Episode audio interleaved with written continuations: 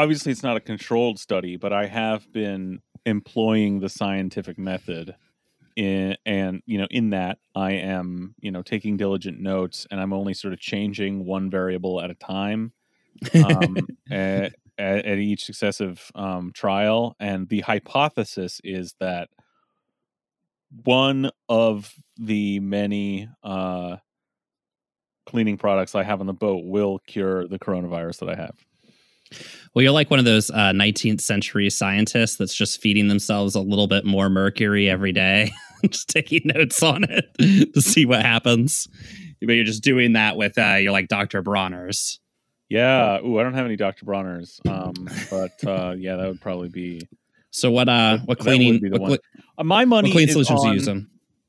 I mean, listen, everyone immediately jumps to bleach, which I, you know, very obvious, predictable. But my money is on my go-to cleaning product for everything, and that's Simple Green. I got it in the spray bottle, and I got the big jug of concentrate to refill it from, and I think that's going to work.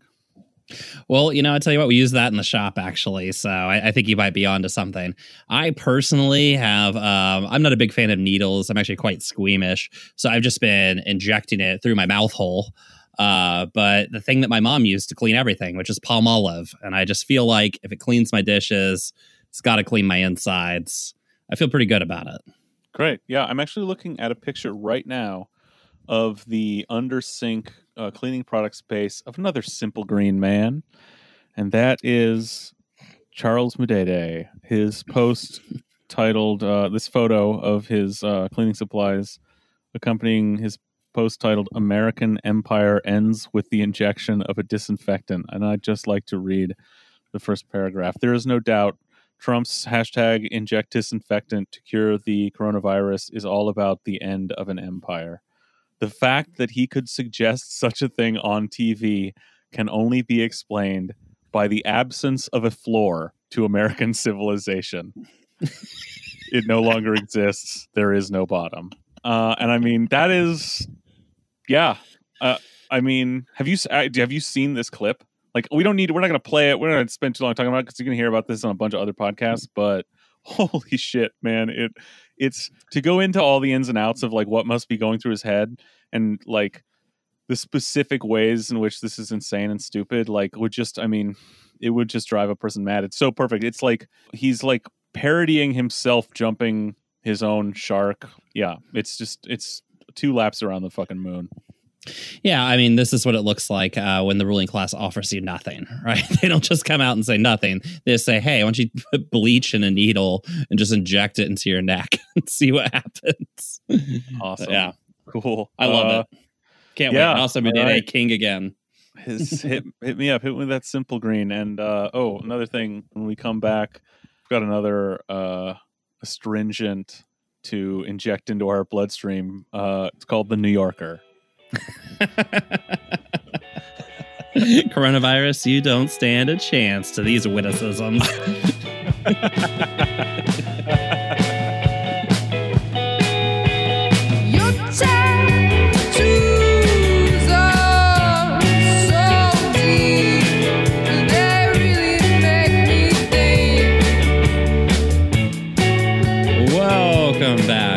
Seattle Sucks mm-hmm. podcast, the podcast about Colin and our, us missing him, us desperately wanting him to come back, our sadness that he's not here with us anymore.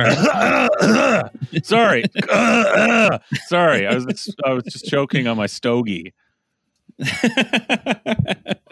yep, because Colin has colin, had a baby Yeah, he has brought new life into this world, this world that is suffering from disease, war, uh, neoliberalism, game show hosts. He is saw fit to bring a child into this world of no fault of that child, but only of Colin and his Well- wife.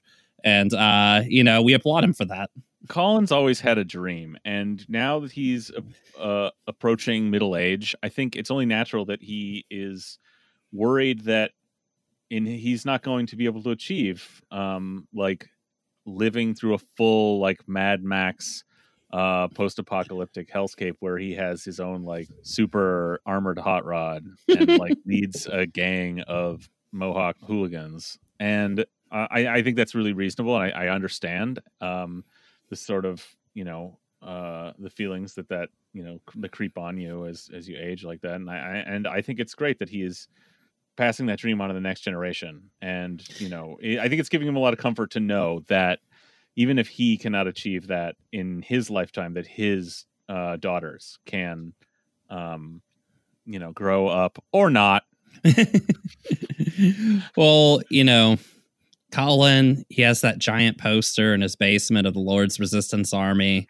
And it's just a daily reminder of, you know, children so often, frequently uh, pressured to live out the dreams of their fathers. And uh, to that, we take our hats Yeah. off to Colin's children. And uh, uh, may their uh, lives be glorious on the Fury Road in the future. Yeah, uh, everyone give uh, a Roman salute to uh, Ch- Colin's child soldiers, the Colin Brigade, named for their uh, dear departed father. Um, that does not explain why he's not here tonight, because how could it? He should be here. There's Yeah, no exactly. excuse. Yeah, I mean, I put aside my bullshit to be on this podcast, and Colin's like, "Oh, I got children, uh, and I can't be here." Yeah, yeah, it's pretty weak.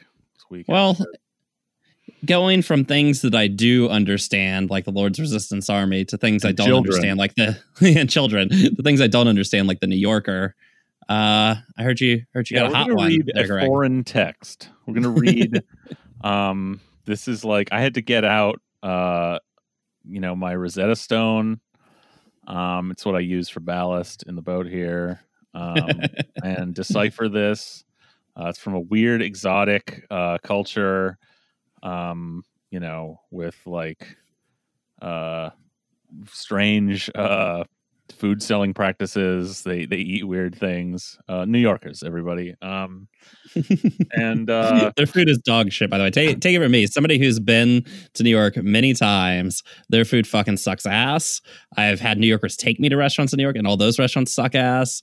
Uh, don't believe anybody about New York. Shit sucks. yeah, I just got a real thin crust pizza at the PCC this afternoon. So Probably better than any pizza you ever get in New York. honestly, the PCC pizza is one of the best deals in town because I mean the you can get it by the slice, which is great. But you if you like have the patience or you call ahead, you know, you can get like a massive pizza. It's real a good thin chewy crust for like eleven bucks or something. well, I'll tell you a quick uh, funny story about food in New York. I was in Brooklyn one time with a bunch of uh, New Yorkers who took me to a, a quote unquote bar and grill. And we all ordered the, you know, hamburgers or whatever that were on the menu. Yeah, basically.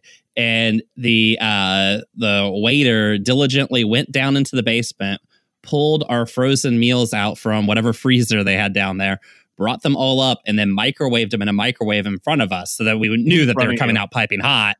And then fucking set them down in front of us, and uh, you know, best uh, sixteen dollar hamburger I ever had. So that's that's what I that's my review of New York cuisine right there. wow, that is really something. That And I will say, dude, none of the New Yorkers at the table even flinched about this. Look, I don't have the energy. Wow, seriously. That is like that's fucked up. I don't have the energy for this, but sometime ask me about my experience uh with the local um taco chain, Taco Del Mar. We're gonna have a whole episode on Taco Del Mar one day. Oh, dude, dude, uh, don't I don't make me go off because we got other shit to talk about right now. oh yeah, let's get to this New Yorker piece. What's going on? What's, what's going on in that in, in the uh the what they, what they I've- call it the Seattle of the East? I hear. You hear. heard about this uh, coronavirus, Brian? You heard about it? Uh, yeah, I've, I've heard rumors. let's see. Let's see. Uh, okay, so the New Yorker uh, is a magazine. This is from. Uh, this is the the new issue. This is out today. Let's see if this rings true to you. This uh, this headline: Seattle's leaders let scientists take the lead. New York's did not. The initial coronavirus outbreaks on the east and west coast emerged at roughly the same time, but the danger was communicated very differently. Well, okay, so one we've thing- got two like two bingo, two things for your bingo card here. But say what you were going to say. I was gonna say the uh, the one thing that we know from all the reporting on this that's most important about the coronavirus, which I'm sure this is about to get into, given the sentence you just read to me, uh, is that it's really just a communications problem. Bingo! It's, it's a PR issue. That's the first bingo. And I think they make a case in this persuasively, and it's not hard to be persuaded by it, that in, you know, pandemic response, there is a PR dimension for sure. And I, so, you know, want to make clear that that is not, um, and I think that's something we've talked about. That's something I've talked about the fact that that was so actually lacking um, here. Um, that, you know, and certainly nationally, uh, that things are not communicated clearly or forcefully or in any way like robustly like but they don't get into any of that. They don't get into any of my suggestions of like have giant billboards and like people ringing bells on street corners and like signs and shit or like whatever fucking bat signal in the air. But no just making pre all, all they the, they only get as deep as the press conference um so which is like already just like so fucking limited in your imagination. But also let's like uh seattle's leaders let scientists take the lead. So that's um you, you've got PR on your bingo card. You may also mark off technocracy. well, the same people that gave us napalm and the atom bomb can't possibly lead us astray. And obviously, we actually do want to yes rely on the expertise of people who have trained to deal with this shit, and the fact that that hasn't happened is part of the problem. But uh, that what they do, I think what we'll see is what they do here is use this these two things that they've fished for basically to make a case to build a case backwards for like Seattle's and Washington and King County's response to this being good somehow. And we'll Mhm. get to why. I think my theory as to why. Um okay. The first diagnosis of the coronavirus. Oh, this is by someone called Charles Duhigg, uh, by the way. The first diagnosis of the coronavirus in the United States occurred in mid January. Let's keep that date in mind. In a Seattle suburb not far from the hospital where Dr. Francis Riedo, an infectious disease specialist, works. When he heard the patient's details, a 35 year old mm-hmm. man who had walked into an urgent care clinic with a cough and a slight fever and told doctors he'd just returned from Wuhan, China, Riedo said to himself, It's begun. So, and the music swelled. yeah, he said this to himself in mid January. Let's keep that this in mind. Um, so it goes on to explain again. He is the like epi- the infectious disease like uh, uh, leader at Evergreen. Um, uh, he's an epidemiologist. He has um, trained at uh, the Center for Disease Control uh, in Atlanta in a program known as the Epidemic Intelligence Service. It's ominous. Oh, my Uh, god! Alumni of the EIS are considered America's shock troops in combating disease outbreaks. So, two This is the stupidest instances of like country on the planet. weird imperial language getting into here, but um, but uh, again, let's keep this. Let's try and keep this in perspective. It's going to want to give us like a narrative here that is very specific, but I just want to keep in mind the two facts, or the one fact mid January, and uh, let's you know uh, contrast that with the phrase "shock troops." In battling in combating disease outbreaks, okay. um, so uh uh okay so um basically he is throughout this he's uh, essentially heroicized i'm gonna skip like the the the bs and get into the meat of it here uh Yeah, I think we can all He's assume that uh, Francis is a cool dude. yeah, He's a cool We'll dude. They sort of that Francis is a cool him for diligently paying attention. So he says it's begun, and then he pays attention and keeps tabs on all this stuff, just like you know, because it's happening right in his hospital. Like an epidemiologist in a hospital where this is going on is paying attention. Um, and is who he's even doing a little sleuthing. He's even trying to get some tests uh, of people to see uh, if they might have this new disease that he ooh is worried about. Uh, and then uh, fast forward to the end of February when the first U.S. death happens in his hospital, and he realizes in his calculations that hundreds of people were in contact with that person during even just when he was in the hospital, and that unrelated people that have no connection are getting diagnosed, like the kid in Bothell, Mhm. and he says he called his wife and he's quoted saying i told her i didn't know when i would be coming home and then i started emailing everyone i knew to say we were p- past containment it had already escaped so I, I sped over it faster than the article did, but not by much. You notice like the key dates Mhm. here are mid mid January and the end Mhm. of February. Five plus weeks apart are these events where this uh, supposedly heroic epidemiologist, you know, the the best of us, uh, one of the great, Mhm. you know, technocrats of our civilization, who's one of the reasons we're doing so, you know, so good here, is because once, um, uh, you know, someone people started dying, uh, and once it was like mathematically pr- clear to him that this was way past containment. Like we just skipped that. That's what it like and this article basically skips that. It talks about him doing all this good work while meanwhile not to lay it on him at all, but our entire society, Seattle and King County uh, included, just just did nothing and completely skipped the possibility of of containment over the course of a month and a half. Yeah, so I mean, you know, the first thing, right, is that uh, you know we had lost uh, containment, or it's like, well, you never attempted it, so I mean, you can't lose a thing you never started. But things were happening in that five week period, like Jay Inslee bragging about how he had sent his daughter to lick any lamppost in town. Um, yeah, that doesn't come up in this article. Yeah, weird.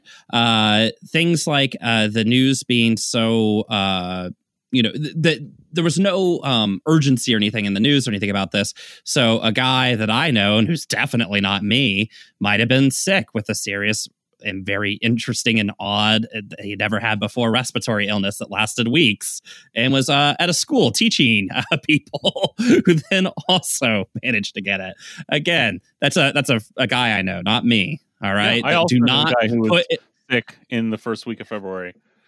Yeah do not put in the papers that it was me. But Yeah. yeah, uh so But all see, that was thing, this- happening. That was what was happening while the, the the great brains were thinking about it. Well, so during that whole period, right, that six weeks period when that the Seattle Times detailed what was happening on the city, state, and county level, this article like chooses to focus its, uh, uh, you know, to tell the story through the eyes of this one epidemiologist on the east side, and like Mhm. what he was personally doing, and thus like jumps through time to it was we were past containment. Okay, so we just skipped all of this completely in an article titled uh Seattle's leaders let scientists take the lead, blah blah blah. Okay. Yeah. Seattle's leaders mysteriously absent. Yeah. Although I do kind of like the idea that in mid January he like rotated his chair in his office and the blinds like put the shade like on you know stripes going Yeah. down him of the shade. Real film noir. he's like, yeah, and he's like, it's here. And then just cut five weeks later, he's in the exact same position, still there with it. Yeah, um, yeah. Lines on. He's like, oh, we've lost containment. you know, It's- he sat there And the entire like- time. and it's not to, it's not to it's not his fault, man. Like again, he is one of the Yeah, yeah. you know few hundred thousand people who've been through this EIS training. He's one of our nation's shock troops. But and it talks about him doing things, talking to people around the country, trying to get some testing, and you know, but it's not like he was running. It doesn't really make a case that he's running like some one man crusade as the guy at the epicenter of this thing, trying to convince every level of government and society that something bad was coming.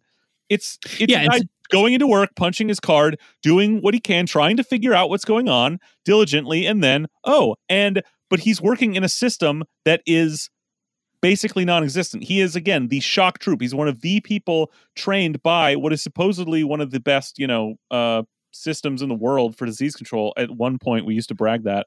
Um and it does I mean it's just it's it doesn't matter. And of course this article goes into how badly the Trump administration has fucked that up, how they totally sidelined the CDC, et cetera. Um, but you know, it this wants to concentrate on on King County in particular's response, and it's like again, we just skipped a month and a half. Okay, Um, so it goes on. Um, it goes on to highlight uh, a big part of this EIS, um, you know, epidemic intelligence service, and this makes sense. Uh, being training being about communication. That epidemiology is, yeah, it's partly you know scientific, but it's also about persuasion and trust, getting information out with a consistent message from a consistent messenger. Um, again, all things that are true when you're trying to, um, you know, affect uh, mass social behavior. But like again, that's the article is sort of touting this shit as the main ingredient and also a thing that was happening. But again, we're starting in late February here. Um, Mhm. So, uh, you know, so we've papered over all these other failures, um, and we're we've limited our imagination essentially to PR because I think of what that Yeah. does, right? Right, like uh, when we make this the focus, it's like, well, that's all that could possibly happen, and thus, and if that is your focus, then a PR victory, like someone doing a good PR job, becomes like heroic or becomes governance, like what governance governance is, Mhm. and and we just leave everything else uh, off the table here. Um, so let's see, on February 28th, around the time that Riedo learned of the COVID 19 cluster at the Life Care nursing home, the news was already re- was also relayed to another EIS alum. Ooh, scientists talking to each other, sexy stuff. Dr. Jeff Duchin, the top public health physician for Seattle and surrounding King County. To Duchin, the cluster suggested that there was already an area wide outbreak. He told Dow Constantine, the King County executive, that it was time to start considering restrictions on public gatherings and telling residents to stay home. Now, again, we're talking about February 28th here. By this Mhm. point, like in South Korea, they're like doing massive testing. Uh, you know, the the the uh in Vietnam, they're like the entire s- like uh cu- culture is coming together to do what is necessary to beat this disease. And this guy is like again, like our other friend, this guy more responsible. The actual, um, you know, King County public health dude is like, oof, boy, looks like there, uh, it's widespread already. Let's start trying to reduce the widespreadness. Yeah, And- yeah. And uh, the author goes on to say, this advice struck Constantine as possibly crazy. There were only two dozen COVID 19 diagnoses in the entire nation. Life looked normal. How could people be persuaded to stop going to bars, much less to work, just because a handful of people were sick? well, it sounds like he's really listening to the scientists there. Yeah, right. But like also what we're this is the stakes, right? So we're we're within our story here, we're setting what the challenge the challenges are here. We're setting like what the uh what the barriers to success are. Uh and that is convincing people to do stuff. Yeah, Um, yeah. Essentially these people are cowards. Um you've got this guy telling again, this is about how, this is supposed to be about how King County like reacted so well, listened to the scientists, did everything right, and communicated well. And what it, it what the actual thing is telling us is, whew, man, when it was really too late, they um were like, oof, man, that sounds nuts. Like uh us tell people to do different things. I mean, on just on the advice of like the the what the numbers are the scientists are telling us about what's going to happen uh total lack of ima- imagination about uh of, of anything eh, to do with governance a total lack of commitment to their own like democratically elected power um and not for like civil libertarian reasons but for chicken shit political ones like they don't want to s- constantine is sitting there thinking like gosh even if i know like uh i mean i can't get out ahead of this like uh so he says constantine told me jeff recognized what he was asking for was impractical. This is Constantine talking. He said Yeah. if we advised social distancing right away, there would be zero acceptance. And so the question was, what can we say today so that people will be ready to hear what we need to say tomorrow? In emails and phone calls, the men began playing a game. What was the most extreme advice they could give that people would wouldn't scoff at? Considering what would likely be happening 4 days from then, what would they regret not having said? See, oh, we're all ve- we're all very clever, you see. W- we knew what the right thing to do was. We're all intelligent leaders. We know uh, that you know, even if without total certainty, the right thing to do is to act and to act fast, and to have probably all already acted a month ago. Um, but people would yell at us and say we're and call us dumb. So better to like game Mhm. out a slow roll. Well, and again, it's almost as if you've lived your entire political life with the motto that, you know, we don't want any more government than we need, right? That you've uh, predestined yourself to fail in these situations, right? One, you delegitimize the role of the state in any in, in acting in any way, right? So, of course, you know, what would people say if we came and told them uh, there's a great danger and they should, uh, you know, let us act, right? Well, of course, they're not going to believe us because we've told them forever that the state is dumb and stupid and is the problem, right? Um, and at the same time, too, like in their own minds, they've delegitimized the action of the state too. I think it's more than just like, uh, you know, what can Oh, we do? All we can do yeah. is uh, PR. They just can't don't feel they have the right to do anything.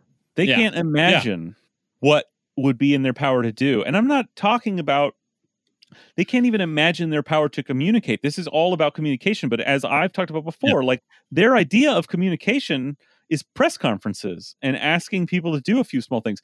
Even they, it turns out they thought even that was a big deal. So they're like, "Ooh, how can we say as little as possible in this pre- press conference and really like work up to it?" And I'm that just is mind blowing. Like again, like how do we make sure people get it? It's serious. They don't blow us off. Well, you have power to do things. You can make it seem more serious than a dipshit politician talking at a podium. There are things, there are ways you can communicate that could commu- that could show people that this is serious. But you can tell there is a resistance to Mhm. to doing that. There's a just a terror at the idea of making a big deal out of anything, making the state seem necessary, make you know, and I think Yeah. also just you know, for all the this article being about how they supposedly like believe the scientists, like I think it's clear like they they had a hard time really believing that this was real at this point. If this is the way they were talking, Yeah, I think if the they're talking about covering their ass is all they're really the conversation they're Oh, yeah. having. Oh yeah, if the scientists, you know, knew what they say they knew and were saying what they say were they say that they were saying, which we do believe, uh, then I if the you know county commissioner, you know, the county health office was believing the scientists and trusting them, then we would have seen a uh, much more severe action than we saw and a lot less foot dragging. But we saw was foot dragging, yeah, because they didn't want to get yelled at mainly by businesses. And yeah, I mean, they just didn't want to. They didn't want the pressure of actually having to act and actually do something. No, I mean that's a really good point because yeah, part of possibly part of what they're thinking was was oh, we need public we need to ramp this up so that we have public pressure and press pressure so that we can shut down like Boeing and uh, you know and business Mhm. basically. Um which is maybe just a reality but again uh yeah, a- again, that's fine. It's so again like the epidemiologist it's ultimately not look it's not uh this isn't all constantine or inslee's fault. They are i don't think acquitting themselves particularly heroically as this shit and a lot of people would like to claim but they exist within a system that is that that's the should be the real point is they exist within a mm-hmm. system that is absolutely dysfunctional and totally incapable of dealing with this in the way that you would want it to and also they don't recognize that and aren't even really able to sort of come to terms with that and respond with that knowledge um, yeah, they don't recognize the ways that the system's already enclosed them. And yeah, I mean, I think the way they see it is that yeah, the battlefield on which we work is, of course, the battlefield of PR, and business can you know meet us on that battlefield and even overpower us, as we're seeing them do, and you know, uh, Koch funded groups do in state after state. yeah And and again, it's like, oh well, yeah, you've already lost because you've allowed your vision to be so narrow that it's just like. Well, if I go out and I say this, what if Boeing comes out and says something else? And you know that that your your whole vision is like all I can do is just tell them things. That's it. Yeah. You know? well that makes Uh, this next part make more sense because like so what they came up with was ah if we start talking about school closures that will send a big reverberations that get people even before we do it that get people thinking about this as serious so they say while the logistics of classroom closures were being worked out constantine contacted brad smith the president of microsoft which is headquartered in redmond east of seattle Greg, we got to listen to the scientists. yeah. And asked him to consider ordering employees to work from home. Microsoft is a big deal here constantine told me. I thought if they told everyone to stay home it could shift how the state was thinking and make the pandemic real now you got to give them i, I guess i kind of got to give them credit in this regard i get within these constraints that we've just talked about if that's how they're feeling anyway again i think their imagination is very small but you know if they were worried about having trouble getting Boeing to close, asking Microsoft and Amazon to do it first, you know, which they can do without any real, you know, barely any loss of productivity, if at all, um, was a smart move. Like it was an easy move for those people to stay home and like really show the whole region like that that it was serious, you know. Because again, because then it, it also no one it didn't come out that this was at the urging of the county, right? Like it, the story that came out was Microsoft asked everybody wanted to work from home, and then a couple days later, Amazon asked everyone who can to work from home, and then that was like, oh, like, well, that's a message we believe. If these people, oh my gosh, if these uh, technocratic, you know, business geniuses and programmers like believe the thing to the right thing to do is to stay home, then you know, oof, then I Mhm. mean, as gods on earth, then they're probably the people we should be listening to. And then Constantine doesn't have to have stuck his neck out I was gonna say, I think it's a quiet admission of who holds the power in this situation too, right? Like, uh, we need, yeah, we need to act on this disease. Let me go talk to Microsoft real fast, right? Us, the government who runs the health authority, let us go talk to Microsoft and see if it's okay, right? You know, it's a quiet admission that you know these businesses are the ones who actually hold the power, right? Yeah, They're yeah. also the ones who hold legitimacy too. I mean, because it's not just like let's go ask Microsoft and Amazon for permission, and then we'll Yeah. go to Boeing and ask them for permission.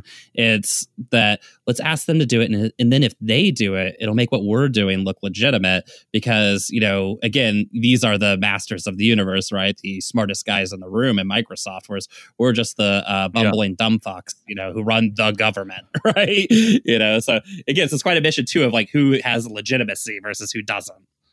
Hey, and you know, I, I'm not here to sort of uncritically um uh simp for unrestrained and totally legitimate state power.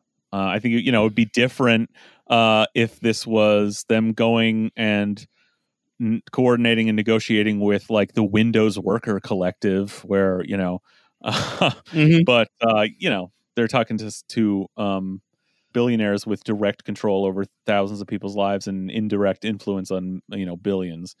well, I think the thing to keep in mind with sort of what you just brought up too is that look, I mean, the the state at its very basic level, right? It derives its legitimacy from its ability to do just a few basic things, you know, provide for the common defense and all that shit. But one thing would be like uh, when something like a massive pandemic hits, it really is the function of the state to step in. This is, I feel like this isn't asking for, you know, rainbows or pie in the sky. Like, it really is. I mean, this is Well, certainly why- in why our you build- society. yeah why do you build governments if not for this reason right like it, it is the classic lighthouse problem There's there's Like, nothing else that possibly could. Yeah.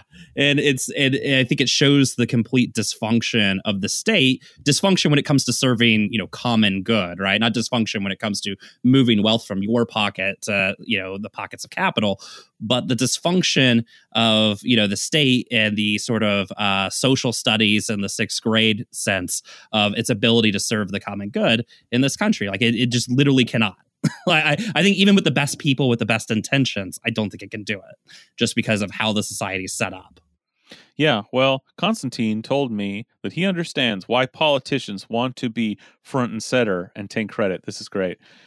Uh, and he noted that Seattle has many of the same problems as you see here in Congress with the partisanship and toxicity. But he said everyone, Republicans and Democrats, came together behind one message and agreed to let the scientists take the lead. I mean, what a what bigger stream of bullshit has ever been uttered. I love this. Again, what great spin of this here. He's like, listen, I understand why politicians want to be out front and center, but I'm above that. Because I'm a coward who doesn't want to be out front and center. He's trying to like spin Mhm. this is some sort of technocratic nobility, you know, Yeah, yeah. like where he's like, I, I was willing for you know Microsoft to uh, take the lead on this, and I was willing, you know, I'm just a behind the scenes player. I'm not really a leader in any way. yeah, Um, my absence of leadership is the true sign of my leadership. yeah exactly and uh and then what this uh, i mean this is like the seattleification of american politics or whatever. Is that what he's talking about here? And then everyone republicans and democrats came together behind one message. There are no republicans in power. Uh i mean i guess maybe on the in the king county council but um still. Yeah. what are we talking what what the fuck are we talking about here Yeah, when we're talking at uh, you know at this point in the game, uh, in this point of the story, right, where we're mainly looking at Western Washington, it's like, oh, there's there's no Republicans to speak of, right? And you know, honestly, by the time that you know shit got so bad that they started to actually take it seriously in King County and actually take it seriously in Seattle, they were already actually taking it seriously at the state level. And again, it's like all it was just bodies, it was just body count that made people like start to do something. It, you know, I mean, I I would point again to the we just briefly talked about to the but the Seattle Times actually did a very good write up of the state's response to the early days of this crisis. And I got to tell you, there wasn't a lot of listening to scientists in it. There was a lot of foot dragging. There was a lot of bullshitting. There was a lot of well absolutely dumbass Trump like advice. But there wasn't a lot of listening to anybody. But yeah, there was a lot of PR in it. That was for sure. Dude, no, dude, you were being played, Brian. You're being played by the PR geniuses at the county because, mm-hmm. as it says here, by the time Seattle schools were formally closed on March 11th, so two weeks after this conversation, um, At least it throws in- at least it throws in the phrase "by the time." Um, that's the most skepticism in this entire article. You know, by the time we shut the gates after the vandals were already inside. By the time schools were formally closed on March 11th, students and teachers were already abandoning their classrooms. The messaging had worked. Parents were voluntarily oh. keeping their kids home. Cell phone tracking data showed that in the preceding week, the number of people going to work had dropped by a quarter within days, even before Washington's governor, Jay Inslee, issued official work, work from home orders. Almost half of Seattle's workers were voluntarily staying away from their offices. When bars and restaurants officially closed on March 15th, uh, again, two months after it begins, uh, Mhm. many of them were already empty. Constantine himself had been working from home for a week, blah, blah, blah. So basically, what they're saying is, guys, you were played. This was all part of the plan. This was genius. They, they, they the slow roll got people slowly doing this before so that they were all always intentionally behind the rest of the community on these orders so that by the time Jay Inslee issued an official order, half the people, the people, you know, who it's really easy to work from home, um, like a lot of Seattle um, professionals, uh, uh, tech workers in particular, were already doing so. You could see it from the commute. Mm. Um, so really, yeah, man, it was all, and it's like, again, in this very narrowly constrained world, I guess you can see that in some way this was marginally effective, but the point of the article is that this was good. It's not like a, it's not, it, this should, all these details should be evidence of how our entire system is garbage and that maybe, maybe King County kind of bumbled through it, sort of not in the most disastrous way um, but they sort of leveraged like what they could to sort of um, sort of squeak through uh, a tie with the virus like mm-hmm. but I, oh god Well, likely the real story is that there was enough rich people in Seattle and in the Seattle area uh, that were scared they were going to die because a poor was going to cough on them. That you know the county and the state were able to act. Like when the when the story of this is told five years from now, that'll probably be the reality. But I mean, this is written by people who think like uh, the movie The King's Speech was the most important movie about World War II. I mean, this is just jerk off.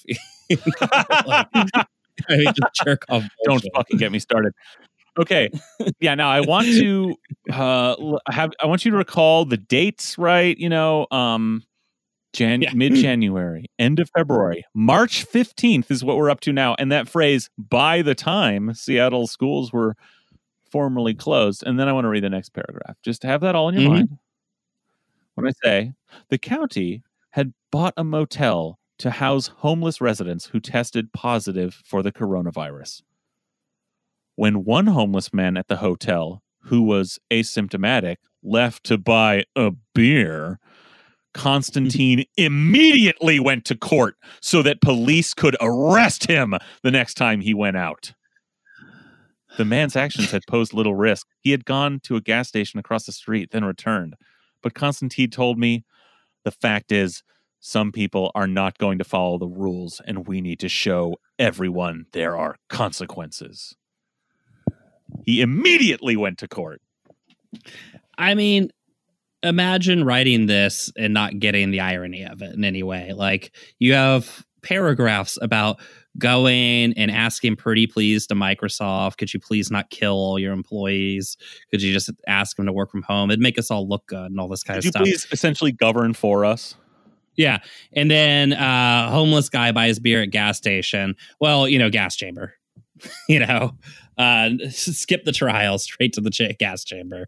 I mean, you know, again, it just couldn't be any more naked how dysfunctional this, you know, the state is like, you know, I mean the state in the big sense, little s state, how dysfunctional Well- the state is in America and how capitalism and inequality is the root of that dysfunction.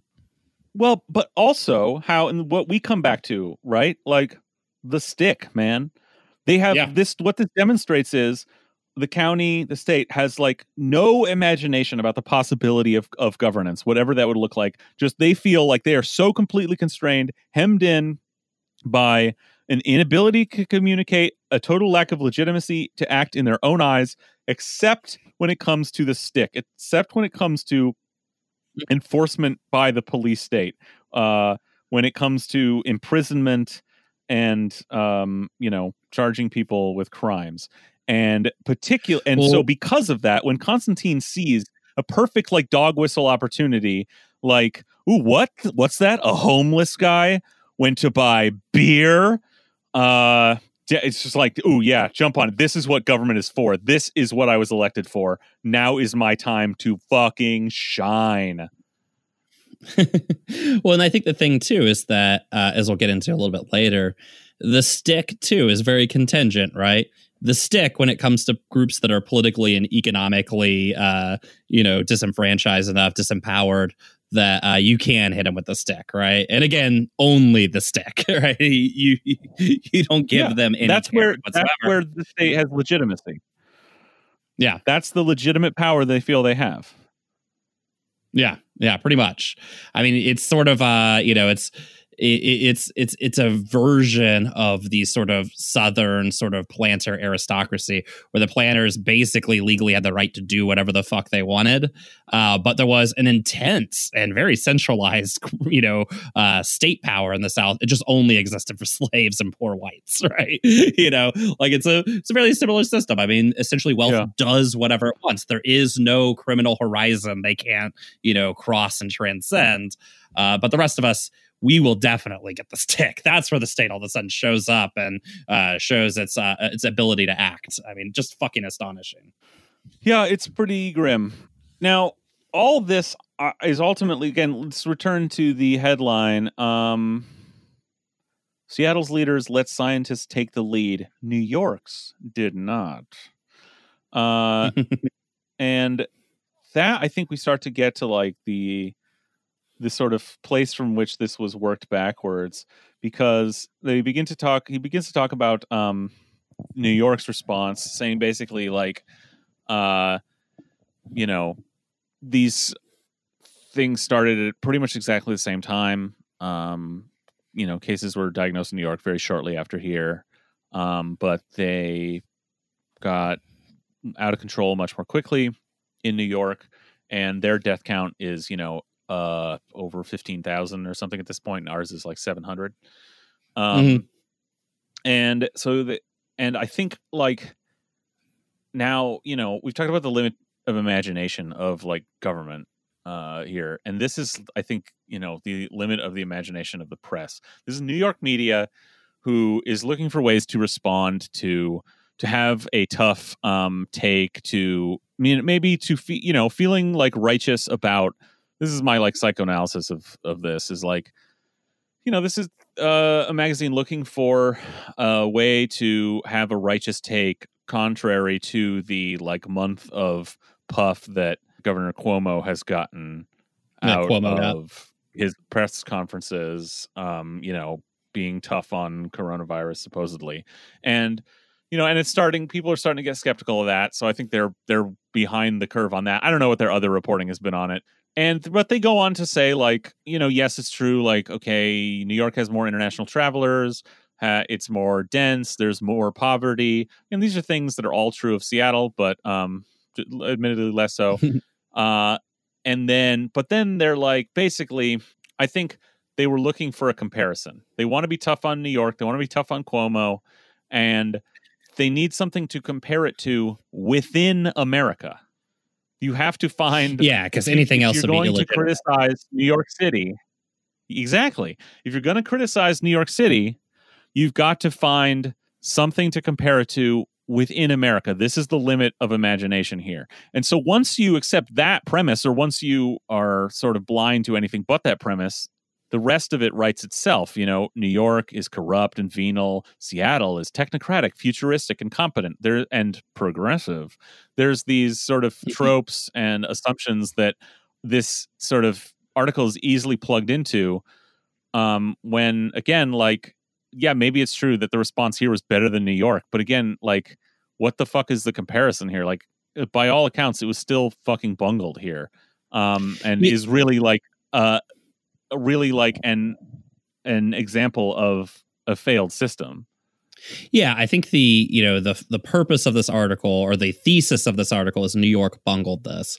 The bludgeon with which they plan to hit the city and state government of New York uh, with is the city of Seattle, and because of that, they just fly by all the problems that happen in Seattle that are what uh, you know are like one and the same of the problems they actually had in New York, right? I mean, Yeah. you could have an interesting story about how the United States has just bungled this as a whole, Well, no matter what would city you look say, at, right? Because Yeah. this is like New York did bad, but it is possible in a blue state, you know, modern Mm-hmm. city in America, you can do this right. That's not impossible. And that's a lie. It is impossible in America because our health system and our society and our governance is completely um like Mudidi said, there is no bottom. Uh the floor has dropped out of America.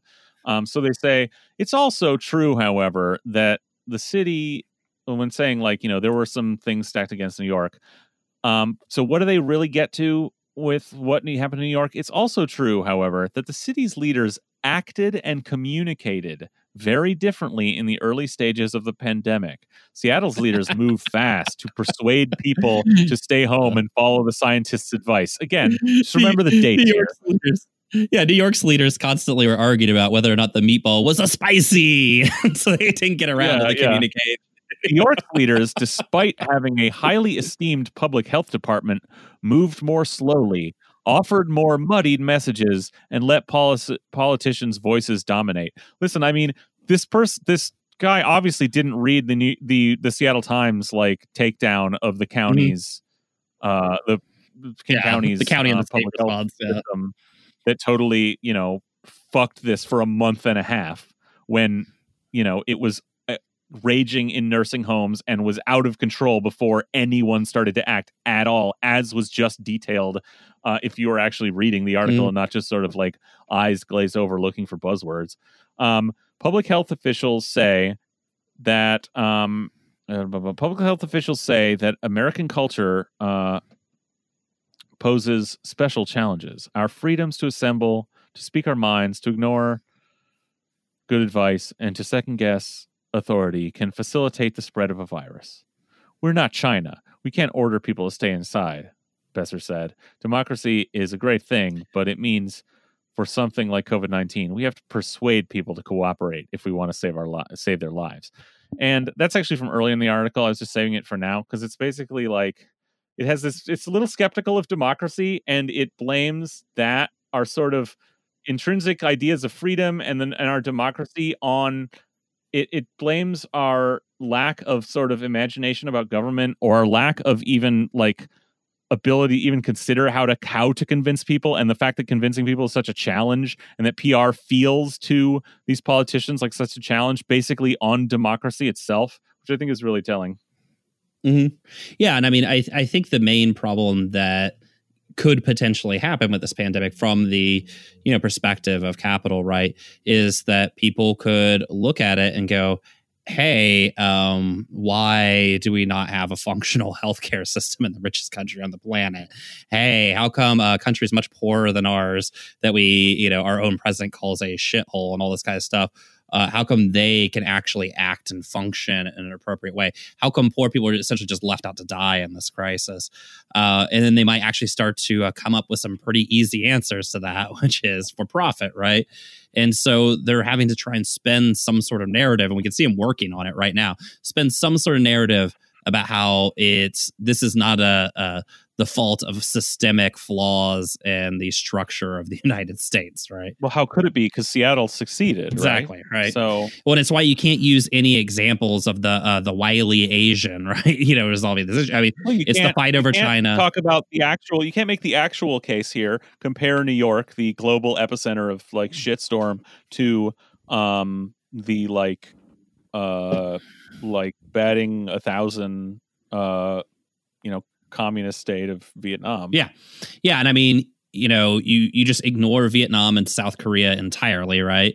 Uh, in the case of China, like you know, Seattle's probably not a great comparison to New York. You know what it is? Fucking Wuhan. It's the exact same fucking size as New York. Yeah. you know, let's say it has massive urban density, um, but you can't Internet, lots of international travel. Yeah, and you can't do that either because they were successful there, right? And you can't like point to the reasons why it was successful. despite it actually being the apparent starting point where Mhm. you can it took them you know 2 weeks from when they first started seeing re, seeing enough of a pattern in hospitals where doctors were going wait a minute something's here. These people we've got a number of these respiratory cases that are testing negative for the flu and everything else. What's going on? And after that point it was yeah like 10 days before like they were uh, alerting the entire world and like doing really starting to do massive things there Yeah, I mean know? they were dealing with it not two fucking months Yeah, they're dealing with it when it was an unknown virus, and you know, you're they didn't even know where it was coming from, much less what it was. Whereas, you know, here it's like you had every advantage, not just time wise, but it's like you had every advantage money wise and everything else, and it, it's shaping up to that the United States is going to have, you know, as we predicted, the worst fucking response internationally, at least of any country that has a currently operating and not collapsed state, you know and Yeah. and it's uh but you you know it, there's gonna be everything to deflect attention away from that uh and I mean, that's what all this shit is about. I mean, beginning the New Yorker article with the whole bullshit about like the United States has uh, unique problems and the freedom to uh, assemble and the freedom of whatever. It's like, do you really think nobody in China is allowed to go outside ever? Like, I mean, you understand everybody in the world goes outside and intermingles with other human beings. What the fuck are you talking Yeah. about? Like, this is like a Yeah. just completely made up horse shit, but it's have basically you not heard about the wet market? yeah, it's just a complete cover. Well, I mean, like they wouldn't have to have a lockdown order if if people were allowed weren't allowed to go outside to begin with, right? So it's of those things of like it's just this horse shit that they like throw up in these articles to sort of absolve the United States from its failure to actually do anything for the people that live here, right? Like, oh, it's just our unique problems of those rights you have that literally exist in every other fucking country on the planet, and also have nothing to do with like this disease. I mean, the question is, do people you know go out and have contact with each other? That's called fucking. I mean, it's the internet joke. That's called society. All right, it exists everywhere, even Yeah. in failed states. It exists. like, you know, Well, uh, you know, hey, we conti- continuing to win here. This article doesn't bring up uh, Jay Inslee's new uh, Super Friends Pact, which we talked about on the last Patreon episode. Oh, I guess that went we we released that wide, but um, about the new uh Super League of uh, Extraordinary States with him and Newsom and Kate Brown in Oregon, and how that's uh, about a pact to figure out the right ways to reopen the economy. Uh, I guess a phrase they took from Donald Trump. I guess. Yeah. Um, and so, of course, now um, you know, Boeing has gone back to work. Um, Inslee just laid out yesterday or day before um, a 30 point plan to get construction back open in s- in Washington. which was allowed to So stay open a lot longer than everything and- else too, and it just had a very yeah, brief as shutdown. was Boeing. Uh, aerospace and uh, real estate back in business. Everybody, Mhm. great. Weird. Uh, those are two very big uh, money players in both our local and state government, and miraculously, they're all able to send their workers back. Uh, you know, the real estate But one. hey, since they've been listening to the scientists, which I, I guess is uh, means that um, they're going to do what all the scientists are actually saying, which is massive testing. Uh, oh wait, haven't heard anything about that. In fact, they specifically didn't promise that when talking about the super state Protestant League. Yeah, yeah, uh, that did not appear in their uh, their little oath for the state. I mean, you know, ju- just a joke too. And I mean, like construction, which you know, in the city of Seattle, we're talking large construction projects. You know, a couple hundred workers on them at any one time, and Boeing, you know, the shop up in Everett where you have literally a city's worth of people in it at any one time. I mean, Literally in one building. yeah, one building. Yeah, yeah, comically in one building. the largest the largest uh by volume building in the world which is one giant uh open one giant massive hangar yeah. um that has it has so streets in it that you drive around on. Like if you have like a mule or whatever, these little work trucks, they drive through them on streets with like stoplights and crosswalks and shit. That's how big the fucking building is. And I know people that work there, and they have told me at least right before you know they were sent home. Uh, this first time that there was nothing for cleaning anything there. There was nothing for you know sterilizing well, anything. there will be now You know, Uh, oh yeah, I'm sure there will be an empty container of wipes and an empty bottle of uh, you know hand sanitizer every 500 feet. You know, I mean, no look they'll figure it they'll they'll look it's like i said they will have they will do the bare minimum now that the heads have gotten together in a room Mhm. and figured out what to say to the press and how to have these point plan you know 30 point plans so that there's always an answer for everything. They will have the bare minimum. They'll have masks. They'll have gloves. They'll have hand sanitizer and they'll have signs that instruct employees what to do. And they'll have emails that go out that instruct employees what to do. And it'll all look very official and professional. And uh you know maybe if we had testing to go with it then that would be okay but since we don't Yeah. um this is mostly bullshit yeah, and you know, for our listeners, we'll go and do a follow up on uh, you know, Boeing's uh PPE over there. But yeah, I mean, it's just it, it's so naked and obvious. I mean, to even pretend in any way that this was this decision was made on any line other than the wealthiest people came and complained to me about this. You know, I mean, what a fucking joke. Uh, the funny part is the housing. You know, the argument for the housing in Seattle is that well, we're in a housing crisis. That's why we got to get all the construction workers back. And it's like they're all building condos for millionaires. Um, who gives a shit? you know, I mean, it's like they're building block housing or anything out here. like, what a joke. yeah dude um yeah, yeah as usual uh it totally sucks uh i think we're i feel like we're out of time to talk about the snowho sheriff um maybe we should save Yeah, that for yeah. patreon Yeah, all right um yeah cool. Well uh i'm just getting boat pilled more and more every day over here uh about to start uh rebuilding. I i don't even want to say what i'm about to start rebuilding. Um yep that's me. Uh this has been fun brian. I hope uh uh we can i'm i hope uh we get some play out of uh sticking it to the new yorker big national media big big elite new york uh media outlet What do you think? Yeah, uh, boy, yeah, this has been the week of uh, very small players in the game taking down big players in the game via you know new media and social media. And uh, boy, will the New Yorker's face be red when this podcast hits the ground running. Oh, the embarrassing New Yorker magazine. well, okay. uh, if we have any patrons, who the fuck knows? That's uh, honestly Colin's job, and he's oh no, slipping no, on it. Jacob. Jacob. There's a Jacob. All right, well, Jacob uh, Jacob, welcome to the fold. could be Jacob. Uh, we have no idea. you too can be a sucker. uh, all all it requires is the uh, monthly one, the price of one Starbucks latte uh, nearest to your house a month. Um, yeah, just that and a that's all it true heart. support this podcast. Yes. Yeah. Uh, and uh, we'll be your best friends forever. There's like an 85 to 90% chance you'll end up on the show sometime. Um, the only uh, thing we promised that's actually turned out Uh, but uh, yeah, so thanks, Jacob. Uh, other than that, Yeah. uh, obviously, shit all still sucks. Uh, but you know, hi to uh, Cullen's new kid in the world. Uh, you know, may uh, God shine His light down on this child as they go into battle at age eight uh, with Colin as general of his child army. yeah. Uh, you know, this podcast will be like um, what they listen to when they're like training with bamboo sticks or whatever. it's actually Um, just speaking of actually, you want a, a quarantine recommendation? I've been actually binging um, uh, our our weird old Uncle Alex's Doomed Planet. Mhm. Um, uh, it's got some. He's got some crazy Seattle like lore stories that are actually really really cool. Actually, basically, if you just want to know whether something is satanic or not satanic, uh, listen to Doomed Planet. Yeah, yeah. Uh, that guy has he had his real finger on the pulse of uh, weird people in Seattle for a long time. So, yeah, that podcast rules. I'd also like to throw. Yes, he had the finger on his neck. Yeah. Oh, um, one more Seattle-based recommendation out for people out there.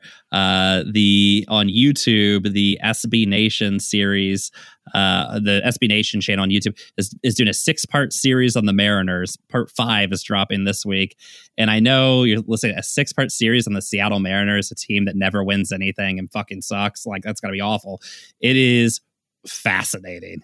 Just amazing Seattle lore of a team full of uh, criminals, uh, drug users, and just bizarre characters. Can't recommend it enough. It's fucking amazing.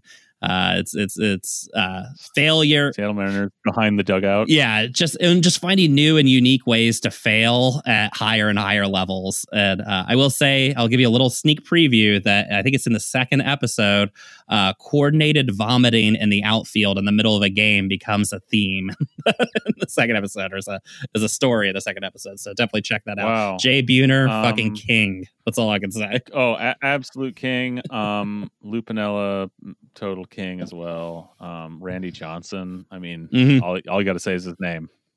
yeah yeah uh, you'll fall in love with king griffey jr all over again it, it's it is Really? I, it- He comes off. He comes off well. Uh, I- sympathetic, I think, is maybe the way to say it. Um, Okay, I- all right. but like heroic in a baseball. Of course, Edgar's the king, right? Yeah, Ed, oh, Edgar's yes, the guy. Edgar, right? yes, absolutely. Like I'm sure it's mostly about Edgar, right? And then occasionally asides to like how much we hate Alex Rodriguez. Is that basically the whole documentary? Did I sum it up? Uh, well, at this point, we've only had A Rod's first two seasons, and we're, Oh, we're moving okay. on from there. But Oh, so still like still We're in the 90s. Uh, yeah, all right. but it, it is legitimately fantastic. I I have recommended it a ton of people who don't even give a shit about sports or baseball, and they are all like hooked on I it. don't. Yeah, they're all hooked on it. They love it. it it's worth watching. I don't. I resent that I even know those names.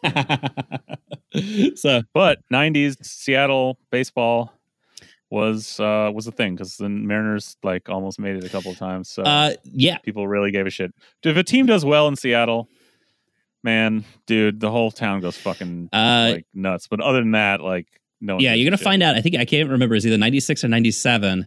They had a team that was so comically stacked with future Hall of Famers who were literally playing some of the best baseball of their fucking lives that year.